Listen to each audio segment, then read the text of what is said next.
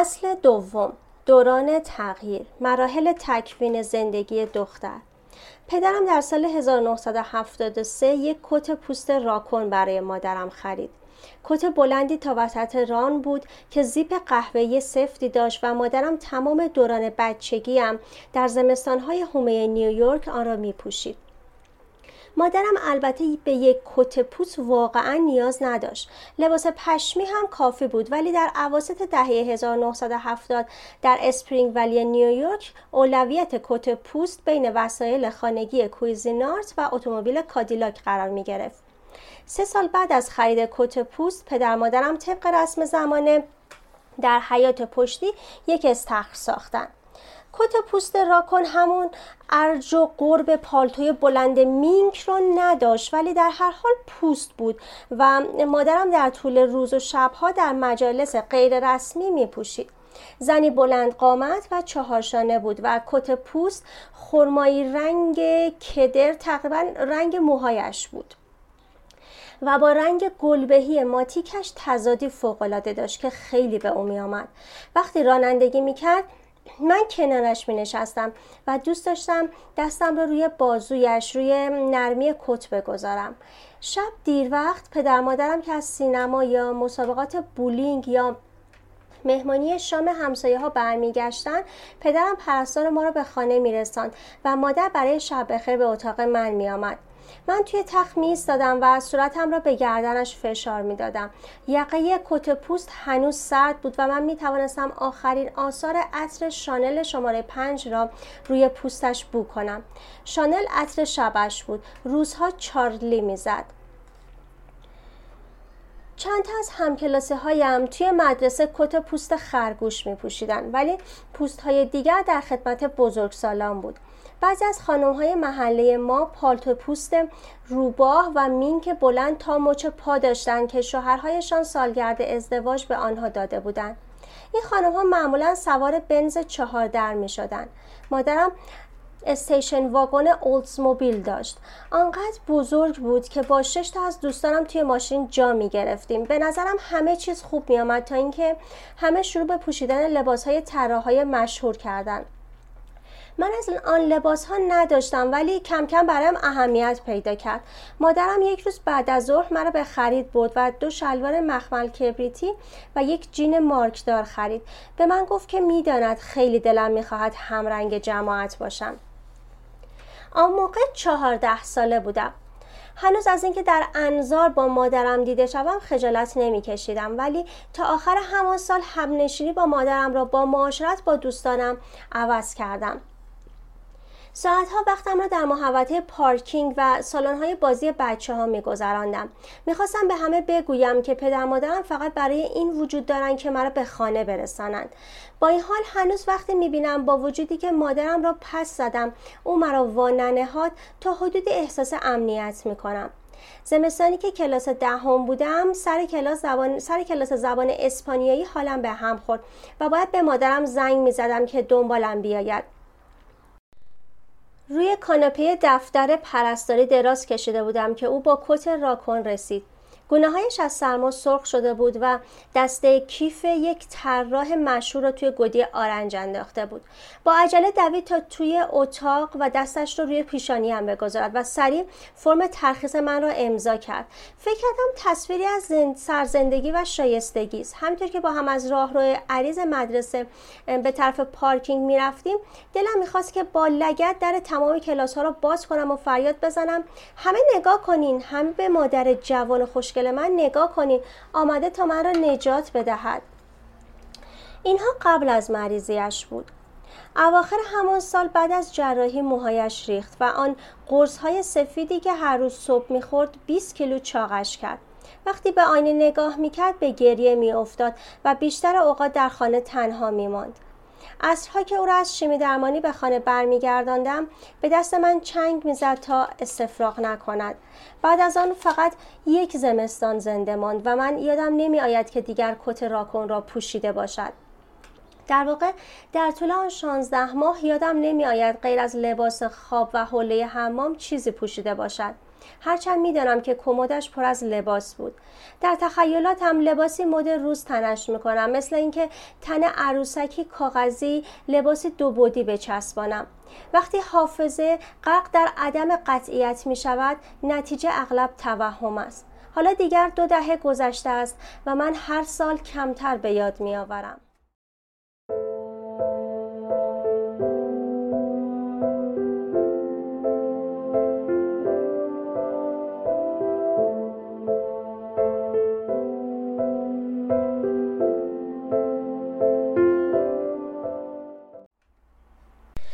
این حال چیزهایی هست که ترجیح می دهم فراموش کنم. بزرگ کردن من احتمالا کار آسانی نبوده است. پانزده ساله که شدم با گرفتن کار تمام وقت اعلام استقلال کردم. دیگر علاقه به مسائل خانوادگی نداشتم. اشتغالاتم جای دیگر بود. وقتی مادرم با دوستانش ناهار میپخت و می نشستن و ناخونهایشان را درست می‌کردن من هم با دوستانم مواد مخدر امتحان می کردم. آن موقع که مادرم با دوستانش دوره بازی ماجان داشت و غیبت می‌کردن و ژتونها سر تا سر میز بازی میچیدن من و دوستم توی اتاق بغلی بودیم و دست او روی بلوز من بود. نمونه واقعی نوجوانان دهه 1980 شاید. ولی بعد یک روز همه این چیزها متوقف شد. اوایل مارس یک روز بعد از ظهر قبل از اینکه 16 ساله شوم مادرم گفت جواب آزمایش سرطان است. تازه از مطب دکتر جراح آمده بود. من از پله ها تند بالا رفته بودم تا او رو ببینم. عقب عقب رفتم و گفتم یعنی چی؟ گفت وای خدا دستش را به نرده گرفت تا نیفتد. یعنی جراح باید سینم را در بیاورد. فکر کنم چیزهای دیگری هم گفت ولی من فقط همین را شنیدم. فریاد زدم نه. کنارش زدم و از پشتش رد شدم و از پله ها پایین آمدم و با عجله به اتاقم رفتم. پشت سرم آمد و در بست به در بسته زد. با گریه فریاد زدم برو ولم کن. حتی آن موقع که کف اتاق افتاده بودم می‌دانستم که این حادثه نقطه پایانی به بچگیم می‌زند که قطعی تر از قاعدگی یا اولین بوسه است. از تلفن اتاقم به دوستی زنگ زدم. مادرم سرطان دارد. می توانم بیایم پیش تو؟ بعد دو کیلومتر دویدم و وسط راه او را دیدم که با دو دوست دیگرمان منتظر من است. بدون خیشتنداری به طرفشان دویدم از روی سنگ قبرهای گورستان می پریدم و راه خودم را به طرف آنها باز می کردم. انگار نیروی مطلق احساساتم می تواند من را به زمان و مکان دیگری پرتاب کند. بعد از جراحی سینه مادرم را در آشپزخانه دیدم که نشسته و توپ پلاستیکی را فشار می دهد تا عضلاتی را که دکتر جا گذاشته قوی کند. آن موقع بود که فهمیدم باید خشم را تبدیل به سکوت کنم. پیغام مادرتان را ناراحت نکنید به زبان کسی نیامد ولی کاملا واضح بود. بنابراین موسیقیم را آهسته تر می زدم. سر میز شام وقتی حرف می زدم که از من سوال می کردن. می ترسیدم از مادرم دور شوم. اگر دور می شدم چه اتفاقی برایش می افتاد؟ در این حال از دست سلول های سرطانی عصبی بودم چون تلاش می کردند من را نگه دارند. اگر نمی رفتم چه اتفاقی برایم می افتاد؟ هر بار که برای برداشتن قدم بعدی استقلال خاطر جمع می شدم جو خانه قاطعان مرا به عقب می کشید. وای خدا چه درد سری. چهارم ژوئیه دو هفته قبل از تولد 17 سالگیم از یک کنسرت به خانه آمدم. سرم را توی اتاق پدر مادرم کردم که بگویم برگشتم.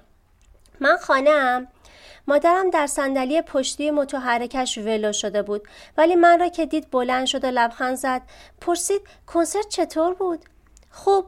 کی می‌زد؟ جیمز تیلر و یه نفر دیگه. چه خوب چه مدت؟ دو ساعت. دو ساعت؟ چه طولانی؟ بینش فاصله بود؟ نه. بگو ببینم تماشاچی چطور بودن؟ زیاد. سوالهایش ادامه یافت و بیقراری من بیشتر شد تا اینکه بعد از پنج شش سوال منفجر شدم و با داد و فریاد از پله ها پایین آمدم و به اتاقم رفتم.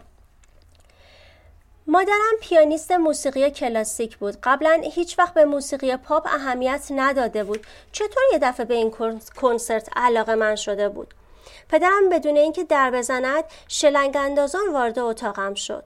گفت معلومه چته که اینطور حرف می‌زنی؟ مادرتو به گریه انداختی. خودش نمی‌تونه به کنسرت بره. کل چیزی که از تو می‌خواد اینه که کمی از روز تو براش تعریف کنی. حتی این کارم نمی‌تونی بکنی؟ به خودم فشار آوردم که به او نگاه کنم. صورتم از خجالت داغ شده بود. آنقدر عصبانی بود که میلرزید ولی نره نزد. همان موقع بود که برای اولین بار مزنون شدم که شاید مادرم دارد میمیرد.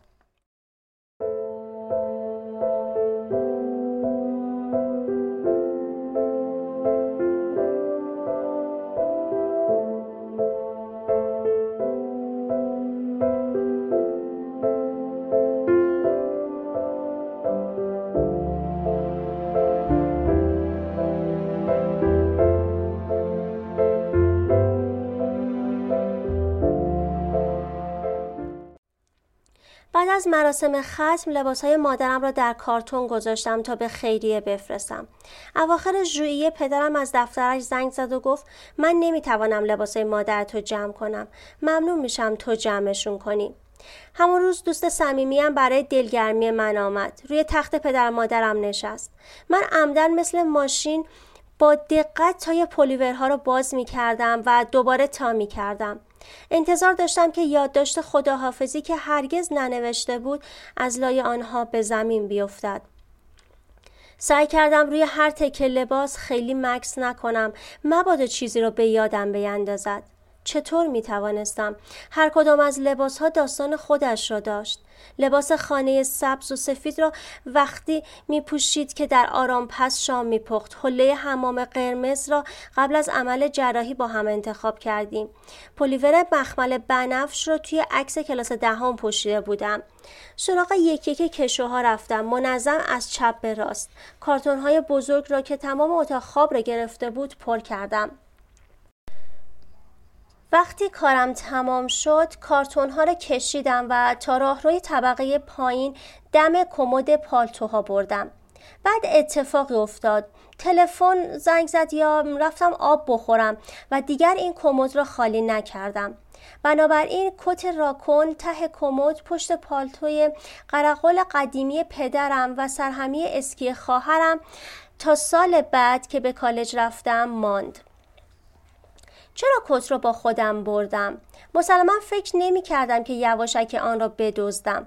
ولی ببینید چه کردم. آن را توی صندوقی که به شیکاگو فرستادم چپاندم. کسی اصلا نفهمید که کت ناپدید شده است. شاید متوجه نشدن شاید اهمیت ندادن نمی‌دانم. اول در اتاق خوابگاه و بعد در آپارتمان خارج از محوطه دانشگاه که سه سال بعد در آن زندگی می کردم ته کمد گذاشتم. برنامه مشخصی برای پوشیدنش نداشتم ولی حدس می زدم که روزی آن را بپوشم. مشتاق بودم بدانم همخانه هایم چه می‌گویند که من کت پوست مادرم را با خود آوردم. صبح روزی که مادرم مرد قبل از سپید دم سراغ جبه جواهراتش رفتم و حلقه ازدواجش را برداشتم و سالها در دست راستم کردم. وقتی برای کسی توضیح می‌دادم آه می‌کشید و می‌گفت چقدر خوشگل است. کت راکن عکس عمل متفاوتی را برمیانگیخت. تعجب یا انزجار.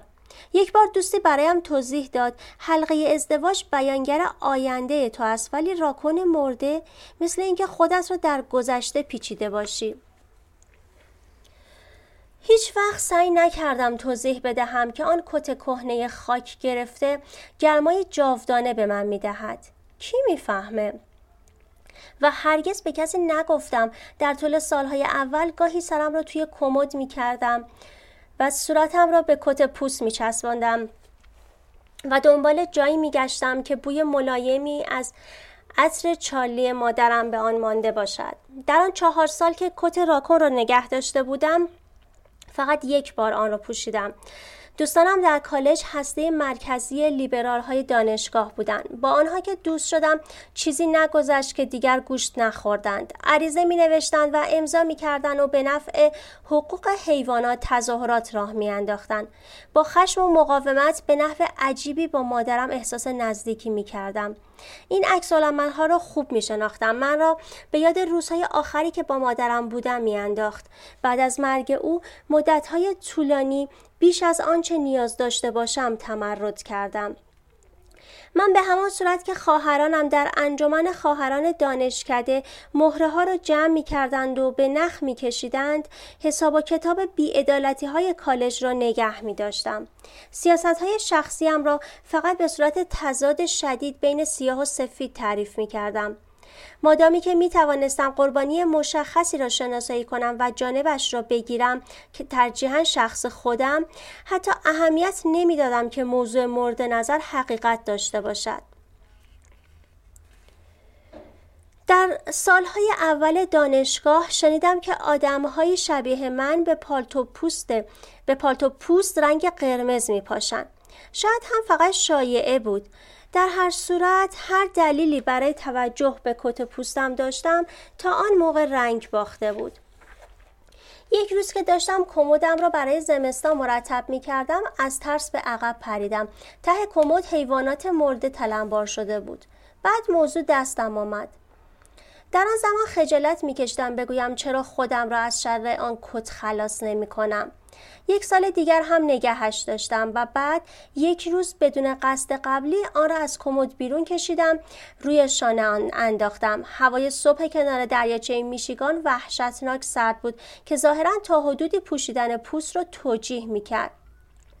هنوز دو بلوک به طرف دانشگاه نرفته بودم که فهمیدم چقدر احساس حماقت می کنم. کنار خیابان در محاصره کاپشنهای گرم اسکی و پالتوهای بلند تا مچ پا ایستادم و فهمیدم که دیگر نمی‌توانم آن کت را بپوشم. ربطی به مزرعه های پرورش مینک یا ترس از رنگ قرمز نداشت. پوشیدن پالتوی پوست یک کار جدی است. کار خانم ها و زنهای شوهردار و مادرها. مناسب مهمانی شام در ماه فوریه و اپرا در نیویورک. کاری بود که به مادرم خیلی ربط داشت و به من کوچکترین ربطی نداشت.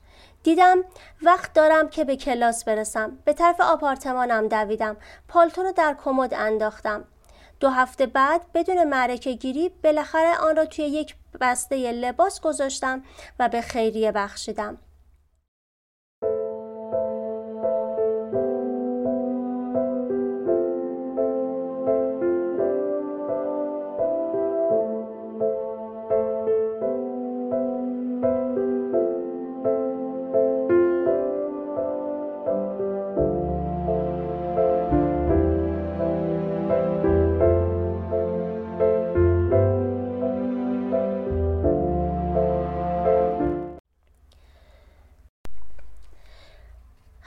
گاهی از خودم می‌پرسم اگر چند سال بیشتر با مادرم بودم اگر کمی بیشتر او را میشناختم از دست دادنش برایم چگونه بود؟ آیا سالهای انزجار و بگو مگو را میبخشیدیم؟ آیا وقت پیدا می‌کردیم که با هم دوست شویم؟ زنهایی که مادرشان را در اوایل کودکی از دست داده اند به من با رشک نگاه می‌کنند سالهایی را می‌بینند که خود نداشتند اما زنانی که در میانه 20 سالگی بودند می‌گویند اگر 17 ساله بودند هرگز جان سالم به در نمی بردند. آیا بهتر است آدم مادری داشته باشد و بعد از دست بدهد یا اصلا مادر نداشته باشد؟ من نمی‌توانم به این سال جواب بدهم. می‌دانم که از دست دادن مادر در هر زمان و مرحله سخت است. قطع نظر از سن و سال در تمام طول زندگی حسرت عشق مادر را می‌خوریم در اوقات بیماری، مراحل انتقالی و استرس، امنیت و آسودگی ای را می خواهیم که فکر می کنیم فقط مادرمان می تواند به ما بدهد. درباره ارتباط مادر و دختر بسیار نوشتهاند ولی درباره از دست دادن مادر خیلی کم غریزه طبیعی آن است که وقتی مادری زنده است به آنچه وجود دارد توجه کنیم و برعکس هم وقتی مادر میمیرد باید درست باشد. ولی موضوع به این سادگی نیست. گفتن اینکه مادر در شکل دادن عزت نفس بچهش کمک می کند لزوما این معنی را نمی دهد که بچه بی مادر عزت نفس ندارد بلکه اون بچه در عوض باید از راه های دیگری عزت نفس پیدا کند. برای همین است که سن دختر در زمان زایعه مهم است. سن دختر حاکی از آن است که روی کدام یک از وظایف دوره تکوین باید کار شود و کدام ابزار شناختاری و احساسی برایش در دسترس است تا از عهده استرس بحرانهای آنی برآمده او را به سوی مرحله بعدی زندگیش راهنمایی کند.